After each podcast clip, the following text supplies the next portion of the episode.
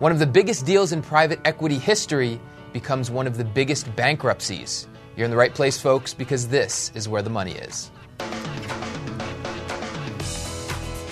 Welcome to the show, folks. I'm Matt Kopenheffer. Right here next to me is David Hansen. David, I've got a great headline here. Okay. It's "Don't call girls fat if you don't want them to become obese as teens."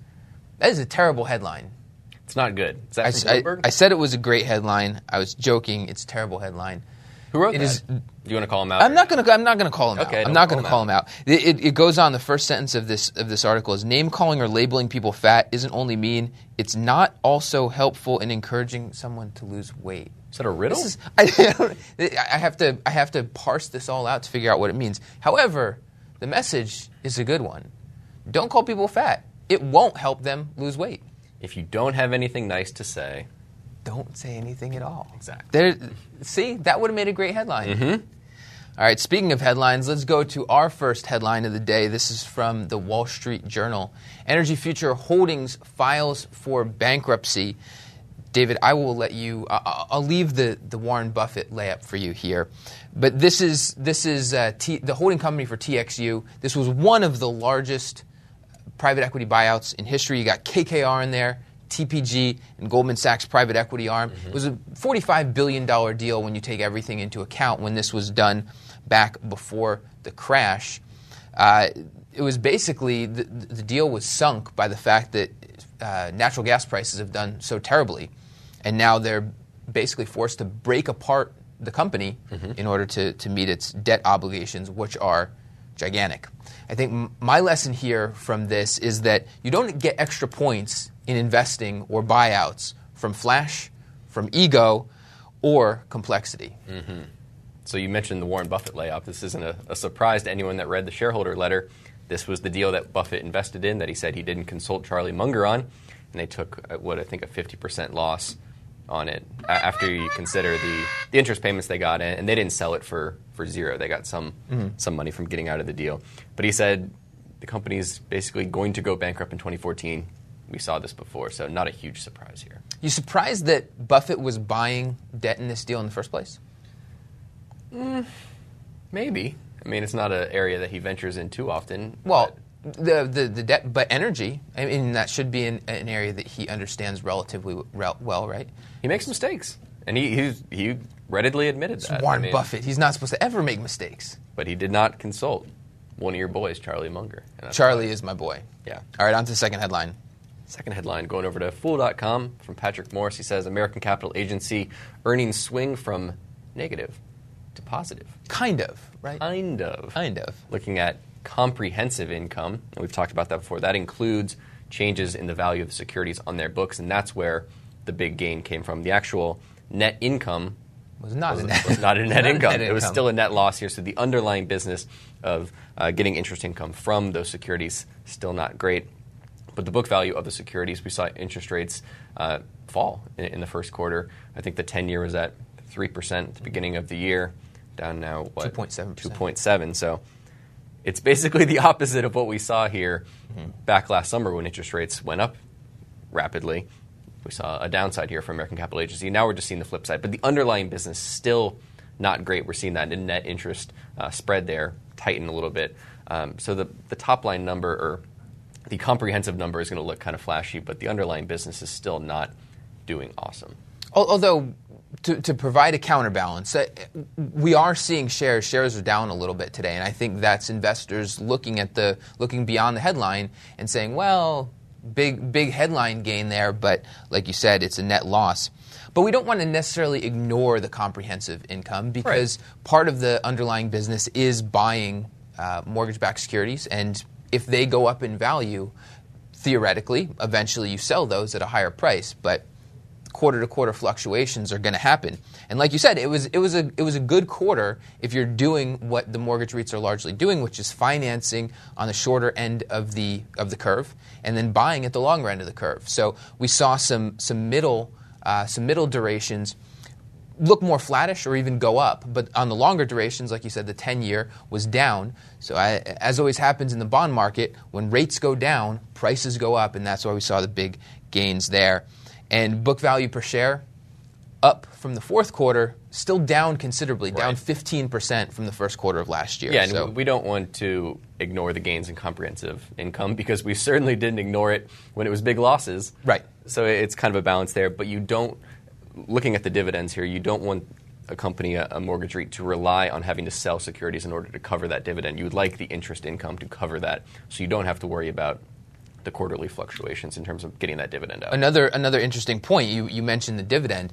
The assets, the leverage has come down. They did some buybacks. The total assets have come down. So when you're earning money from that asset base, when assets come down as much as they have at American Capital Agency, you have to start wondering about the continuation of being able to afford the dividend. Small update on, if you remember last time they reported, they disclosed that they had actually been buying shares of other mortgage REITs, and mortgage REITs had a pretty good quarter in the first quarter in terms of maintaining dividends. So American Capital Agency saw a little bit of a bump from dividends from other mortgage REITs. So still think that's an interesting move. Interesting is probably the best word we can go for. Third headline, we're going overseas to Deutsche Bank. Deutsche Bank returns to profit as legal costs ease. However, it's not – the picture isn't all that great at Deutsche. Had to announce a big capital raise to help bolster its Tier 1 capital.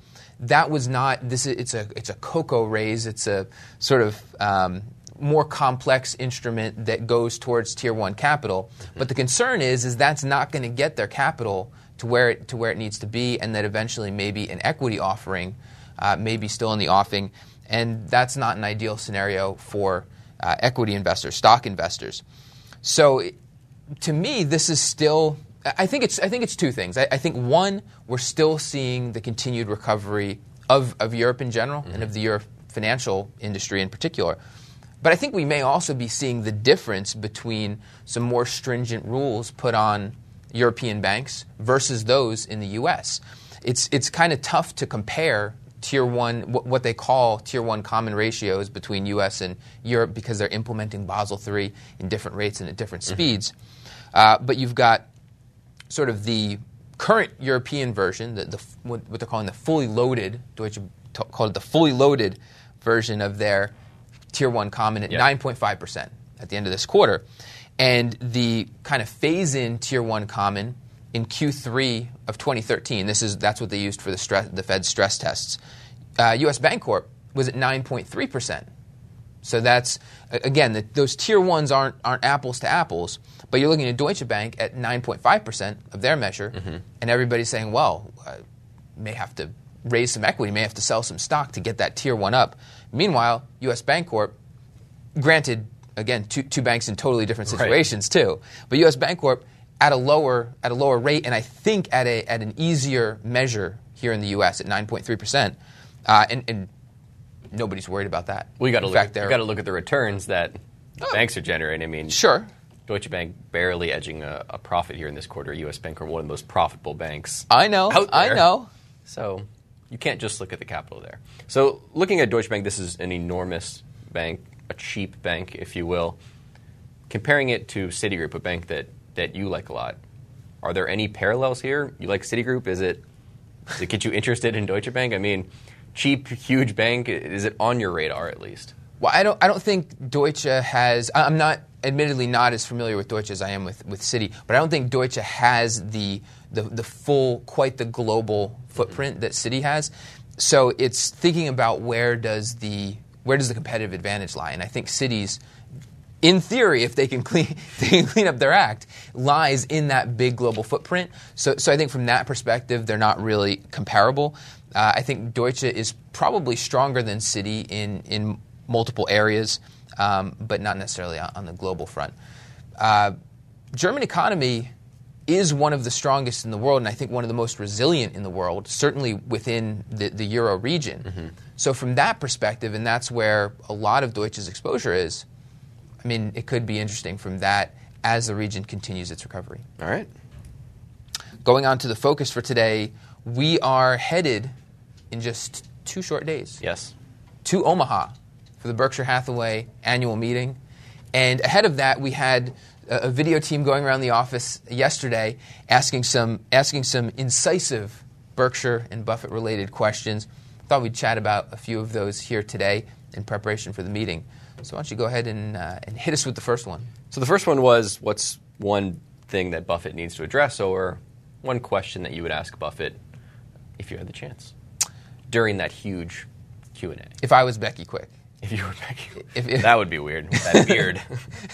But the hair. Yes. Hair plus beard. It could look good. It could look good with the beard. Yeah, you look like a Norwegian, I don't know what.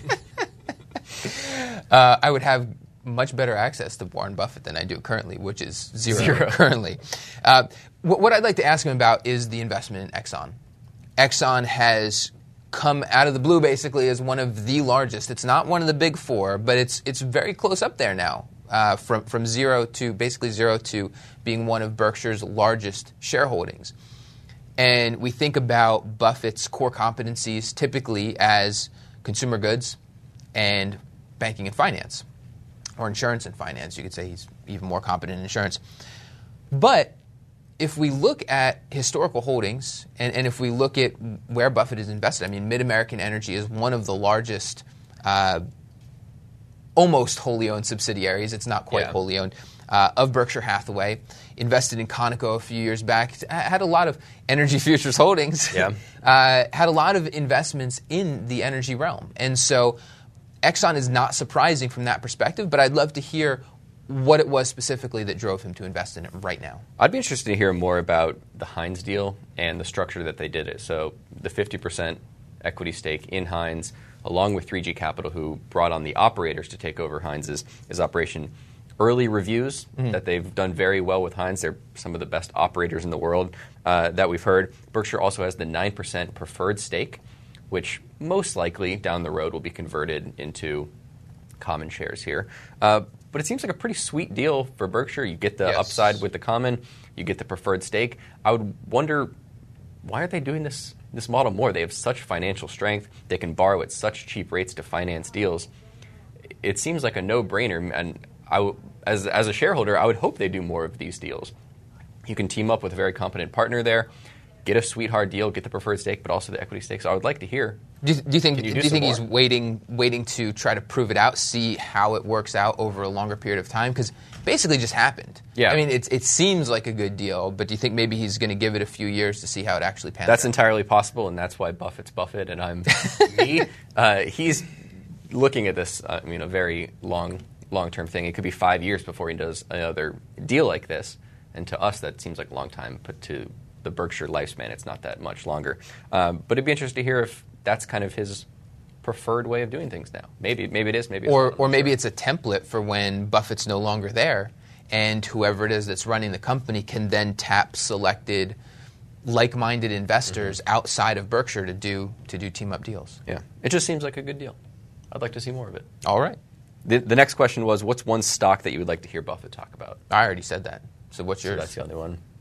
I'm going with Goldman Sachs. I mean, I could say a lot of stocks. I could say, well, no, let me give you another answer since you're pressing me. I'd say Bank of America. Why? Because why not, right? I'm sure he'll get a question after what happened now. Because it wasn't just that Berkshire owns Bank of America. He actually said in the letter that he has a lot of that it's a large holding. He's not doing anything with it. It's not going anywhere.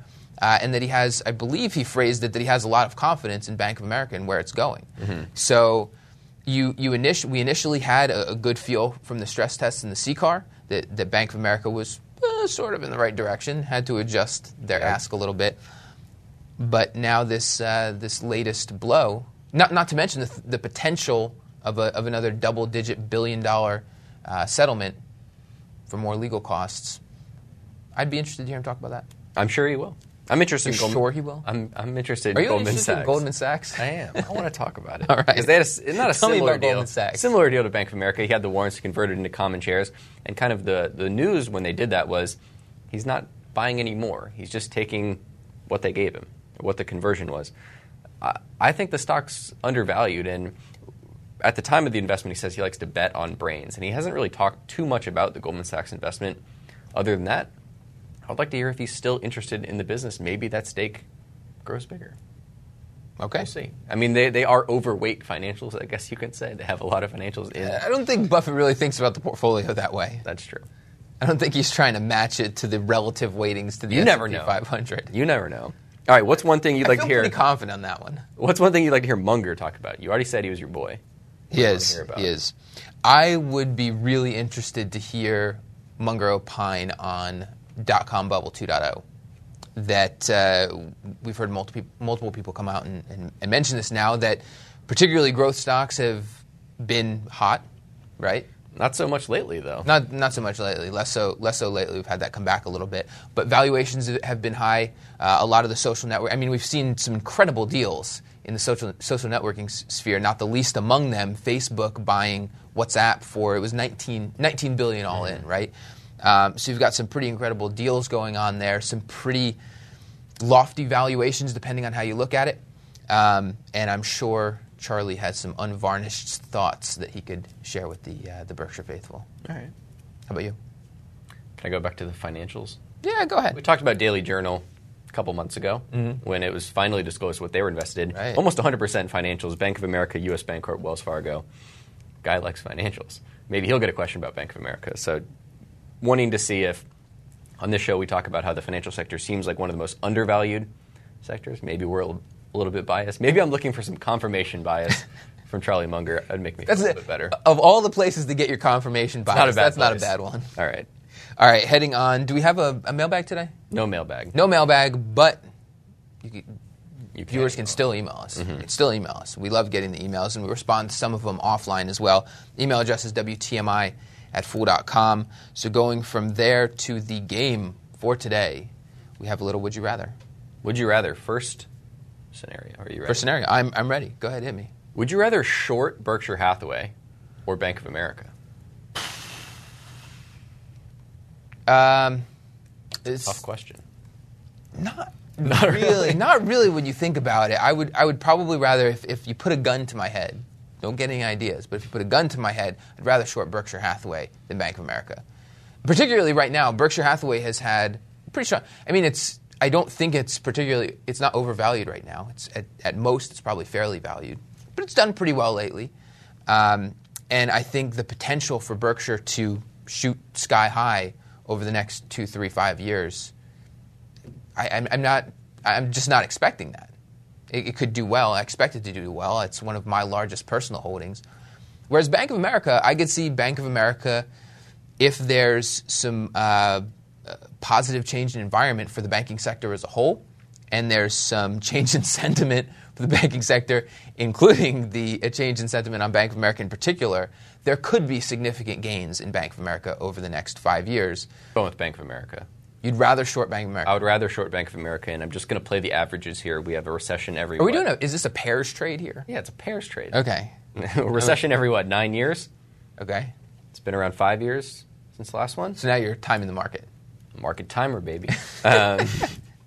Just looking at the exposure, they still have enormous exposure to credit. I mean, credit card loans have exploded. What else are they going to do? Have increased steadily. The whole business is credit. Still have a lot of exposure to mortgage. I'm just saying. What do they have exposure to? I wouldn't short either.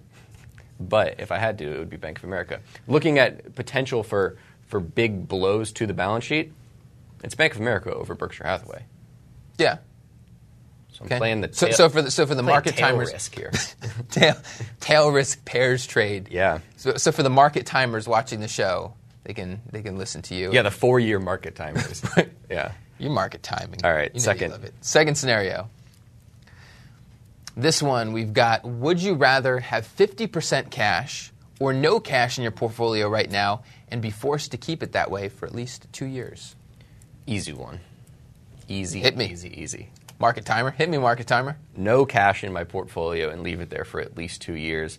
The risk you run of missing out on a market if you're 50% cash is huge. And I have another chart here.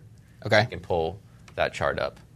So this is $10,000 invested from 1980 to 2012 in the S&P. If you missed the 5 best days of the market, as opposed to investing in all days. It's like a Morgan Housel. Is this a Morgan Housel chart? It is not. Did you copy this from Morgan Housel? No. This is data from Fidelity.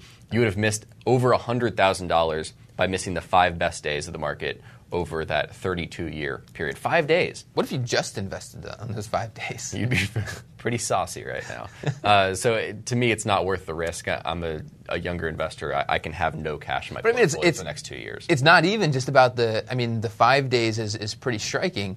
But then you lose another, $50,000 for the next 5 days. 10 and then days. If you miss the best 50 days.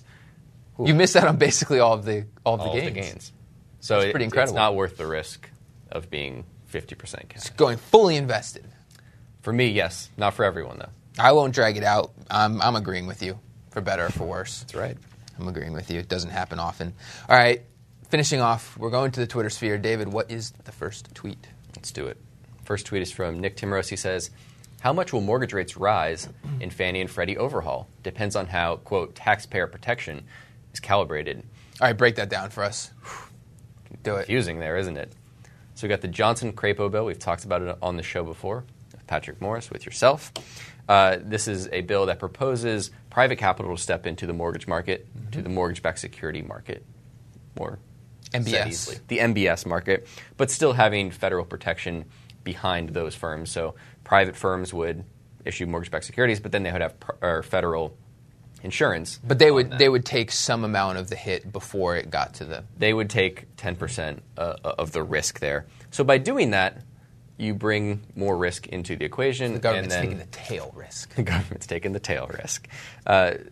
When you bring private capital in there, there has to be some adjustment to mortgage rates. And we have a chart to go with that estimates how much could mortgage rates rise from where they were now if private capital is brought in. In the extreme case, we have over 2% or 200 basis point rise in mortgage rates there in the extreme scenario that Freddie Mac has calculated there. So by taking the government out of the equation a little bit. These are estimates from the companies that may go away saying how bad this could be if they go away. Correct. Okay. So just being clear about that. So, and then Zandi is the economist from S&P, right? Right. So those look like more moderate. Or Moody's, right? Oh, maybe it's Moody's. Yeah. When you hear the politicians talk about the real estate industry will not like this if Fannie Mae and Freddie Mac are taken away, this is the evidence that they point to that mortgage rates could move up. That increases the cost of home ownership for Americans. We'll see what happens. We'll see if this bill marches forward. All right. You know where there's tail risk? My dog has tail risk. When I'm sitting on the floor watching TV at night, my dog has tail risk. You step on it? Tail risk. No. That's a tail risk. Tail risk slap in my face when my dog gets excited. All right, let's go to the next tweet. That's tail risk. Homeownership rate dips to 64.8%, lowest since 1995. We're already seeing the impact. They don't even have to make the changes. They don't even have homeownership down. Are you concerned about homeownership rates? Is that a tweet that you see and you're like, oh no, this is terrible, this is scary? No. Why not? Because people are still living somewhere. Right?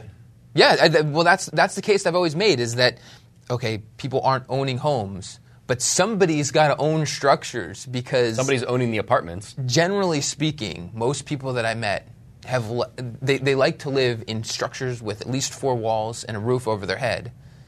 Nice. And those things tend to need to be owned by somebody. So if they're not owned by the homeowners, they're owned by somebody who's then renting it to them. Equity Residential, big apartment company. They're seeing people move in. Blackstone, they own some stuff. That's a good way to... Yeah, we haven't talked about this. Capture their business model. They own some stuff. We haven't talked about the single-family REITs in a while, but all those private equity firms that bought up houses, so the people living in them don't own the home, but they're still living in a home. Right. It's still a structure. Somebody's buying those homes. There's demand. It's not like people are wandering the streets like packs of dogs. I mean, we're still living in homes. There are packs of dogs wandering the streets in Detroit. That's scary. Yeah. That's scary. Mm-hmm. Okay, third tweet. It's from Todd Sullivan. Scary. Got gas? It could mean you've got very healthy microbes. That makes you feel better, doesn't it? No comment. I've got a desk right next to yours, so I prefer you keep your microbes to a minimum. I'll try. It's good news, though. It is good news. I would have thought the opposite. That it was an unhealthy sign? Mm-hmm. All right. All right. Well, that's on that. We got one more. We do. We have one more. Yeah. I figured that we'd be finishing on that high note. Oh, this is an even better one. All right. Final tweet. People killed annually by sharks is 10. Lions by 100. Crocodiles 1,000. People 475,000. Mosquitoes 725,000. Most surprising thing on there. What is it? Well, here's. Will you go ahead and say your surprising thing? Because I actually have a crocodile. I have a real 1,000 people get killed by a crocodile every year. Crocodiles are nasty. I would never guess 1,000. Crocodiles are way nastier than sharks because think about it. They can go in the water and then they come out of the water and they're also. Weren't you the one who were telling me that crocodiles watch their prey? Oh yeah, they stalk them for 2 weeks, learn their patterns. Yeah, and they run really crazy like that. They're fast too. Yeah. Got a zigzag, though. Here's my real point on that, though, from a behavioral investing standpoint. Interested to hear this. Oftentimes, the things that jump out in your mind as the most dangerous, the biggest risks, the things you're going to be the most fearful of, like sharks or crocodiles, for that matter, aren't the things that you necessarily need to be worried about. And oftentimes, they're red herrings. You're worried about them for no reason. And then sometimes, the really small things that you might overlook and never think about and aren't really scared of, those are the things. Trading costs, not saving enough. High frequency trading. Man, you somehow tied crocodile deaths to investing. That's impressive. You only get that here. I love investing. That is what I love investing, and that's what we bring. That's what we bring here at WTMI. You get crocodiles with investing. I don't think you're getting that anywhere else. Find me another place that does that, and I'll show you a shocked man. There is the challenge for you, our viewers and listeners. Find us another example of crocodiles being tied to investing. Other than that, that is our show for today. I'm Matt Kopenheffer. This is David Hansen. You can find us on Twitter at TMF Financials. You can find us on Facebook, Motley Fool Financial Services. That's all. We will see you tomorrow. People on the show may have interest in the stocks they talk about, and the Motley Fool may have formal recommendations for or against. Don't buy or sell stocks based solely on what you hear.